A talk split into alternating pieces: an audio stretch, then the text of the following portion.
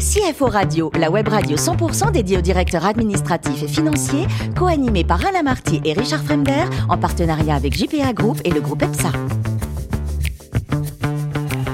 Bonjour à tous, bienvenue à bord de CFO Radio. Vous êtes 11 000 DAF et dirigeants d'entreprise, abonnés à nos podcasts. Merci à toutes et tous d'être toujours plus nombreux à nous écouter chaque semaine. Vous le savez, vous pouvez réagir sur nos réseaux sociaux et notre compte Twitter CFO Radio-du-bas TV. À mes côtés pour co-animer cette émission aujourd'hui, Jean-Philippe Boringer, directeur général de JPA Group. Bonjour Jean-Philippe. Bonjour Richard. Alors aujourd'hui, nous allons parler immobilier, crédit, etc. puisque nous recevons Valérie Perrier, directrice financière chez Crédit Logement. Bonjour Valérie. Bonjour. Alors vous êtes alsacienne d'origine, ingénieur. Vous démarrez chez Andersen Consulting, ça s'appelait comme ça à l'époque. EY ensuite, 8 ans de consulting. L'audit, ça vous a plu? Oui, tout à fait. Ce qui devait n'être qu'un troisième cycle au départ, euh, poussé par mon père, s'est finalement transformé en huit ans de carrière, une première entreprise et une grande expérience. On dit en général c'est trois ou 13, 3 ans ou 13 ans. Pourquoi 8 Vous avez coupé la poire en deux? C'est un petit peu ça. C'est huit ans, on est à un tournant où on se projette en tant qu'associé ou pas. Et j'étais plutôt dans le ou pas. Euh, voilà. Comment c'est arrivé? Vous tombez sur une annonce, c'est ça? Vous commencez à regarder un petit peu? Pour l'audit? Non, non, après. Après, euh, ah oui, je tombe sur une annonce un jour de démotivation en audit et euh, je réponds expérience bancaire. J'étais plutôt ingénieur production. Euh, plutôt une moyenne d'âge plus âgée, plus d'expérience attendue, et le hasard a fait qu'on m'a donné ma chance et que j'ai pu entrer chez Crédit Logement. Directement. Alors c'est quoi Crédit Logement? Parce qu'en réalité, on ne connaît pas beaucoup. Non, en général, les particuliers connaissent Crédit Logement quand ils reçoivent une restitution euh, de notre part à la fin de leur prêt immobilier. Donc, euh, Crédit Logement, c'est la garantie des prêts immobiliers auprès des banques. Nous garantissons les banques contre les face aux impayés des emprunteurs. Donc cette garantie, elle est totale, elle est euh, et, euh, et, elle permet de couvrir toutes les pertes et tous les risques liés aux, impayés. Donc c'est bien de le connaître avant. C'est bien de le connaître avant, c'est une excellente alternative à l'hypothèque. Effectivement. Combien de salariés aujourd'hui? 330. Et le bilan 2021 12 milliards. Bien. Jean-Philippe. Alors évidemment, j'ai une question euh, qui vient assez naturellement, c'est l'inflation.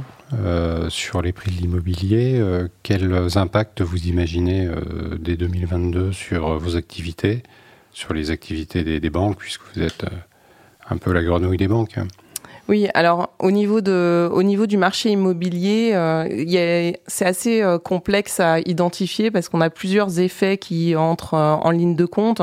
On a bien évidemment les taux. On a tous vu qu'avec la crise sanitaire, la guerre en Ukraine et l'inflation, les taux 10 ans en France notamment, les taux souverains ont énormément augmenté, ce qui fait que ça va nécessairement avoir un impact sur les taux immobiliers. On le voit dès mars, les premières augmentations de taux ont été constatées euh, euh, sur le marché. Mais en revanche, cette augmentation se fait avec un décalage hein, temporel. Donc on a quand même une première partie d'année qui est extrêmement dynamique, hein, avec un petit ralentissement en mai, avril-mai, mais qui, euh, qui n'est pas non plus dramatique. Et vous l'imaginez comment à la rentrée Peut-être pas à la rentrée, mais plutôt 2023, vous oui, anticipez les, taux vont continuer, euh, je pense, à, augmenter un petit peu. Mais ce qu'il faut voir, c'est qu'en France, on a un marché qui est extrêmement spécifique par rapport au reste de l'Europe et au reste du monde, puisque nos, nos, prêts immobiliers sont à taux fixe. Donc, euh, on n'est pas comme sur un marché au Royaume-Uni où on est à taux variable et l'impact se fait sentir directement pour les particuliers. Oui, d'accord. Euh, lequel est le mieux, justement? Est-ce que c'est les taux fixes ou taux variables? Ben, en ce moment, c'est le taux fixe.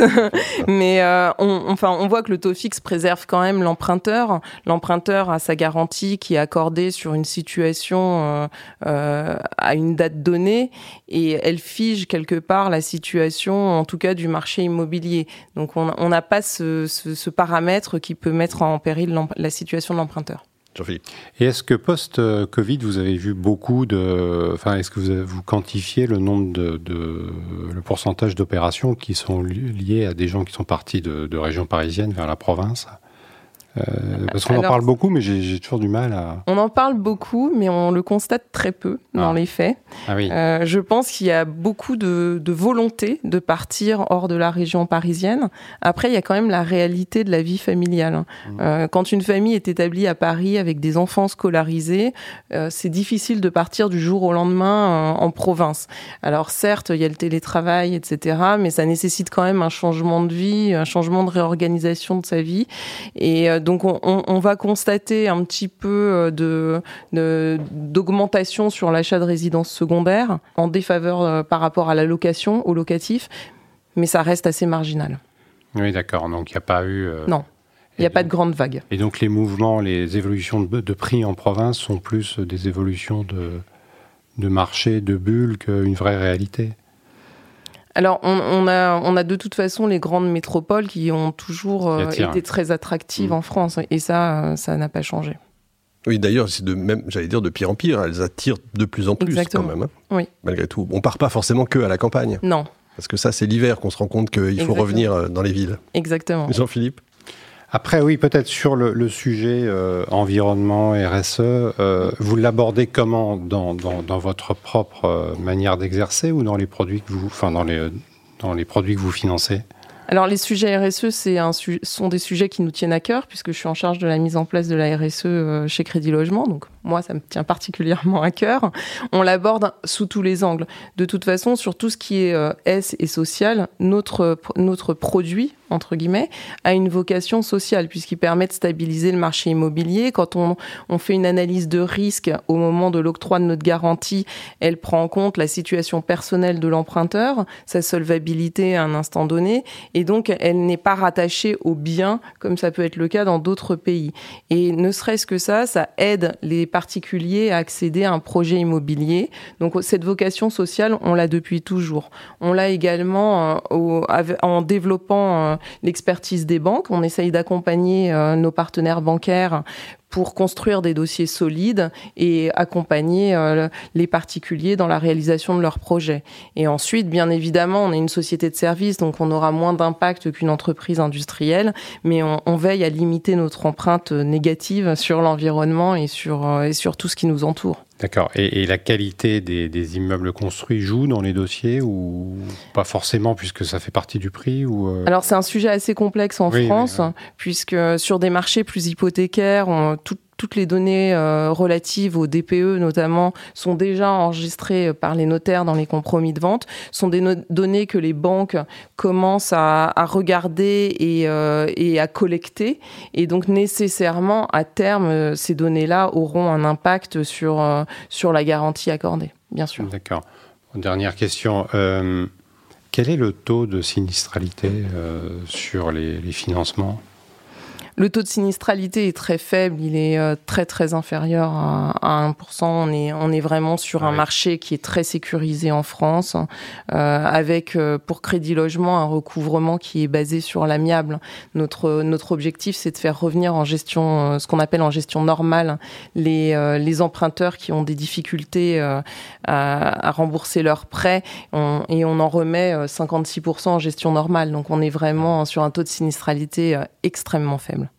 L'un des gros enjeux en ce moment, c'est la, transformation digitale des, entreprises. C'est aussi euh, votre cas. Vous avez des projets là-dessus? Oui, bien évidemment, on est une entreprise qui ne fonctionne que par échange de données informatisées avec les banques, et ce depuis euh, des vingtaines d'années. Depuis toujours quasiment. Donc, depuis toujours quasiment. Donc euh, c'est quelque chose qui nous tient à cœur et, euh, et qui et qui se fait d'autant plus significatif avec la crise qu'on a pu rencontrer, puisqu'on a on a pu continuer de, de, de travailler et d'accorder notre garantie.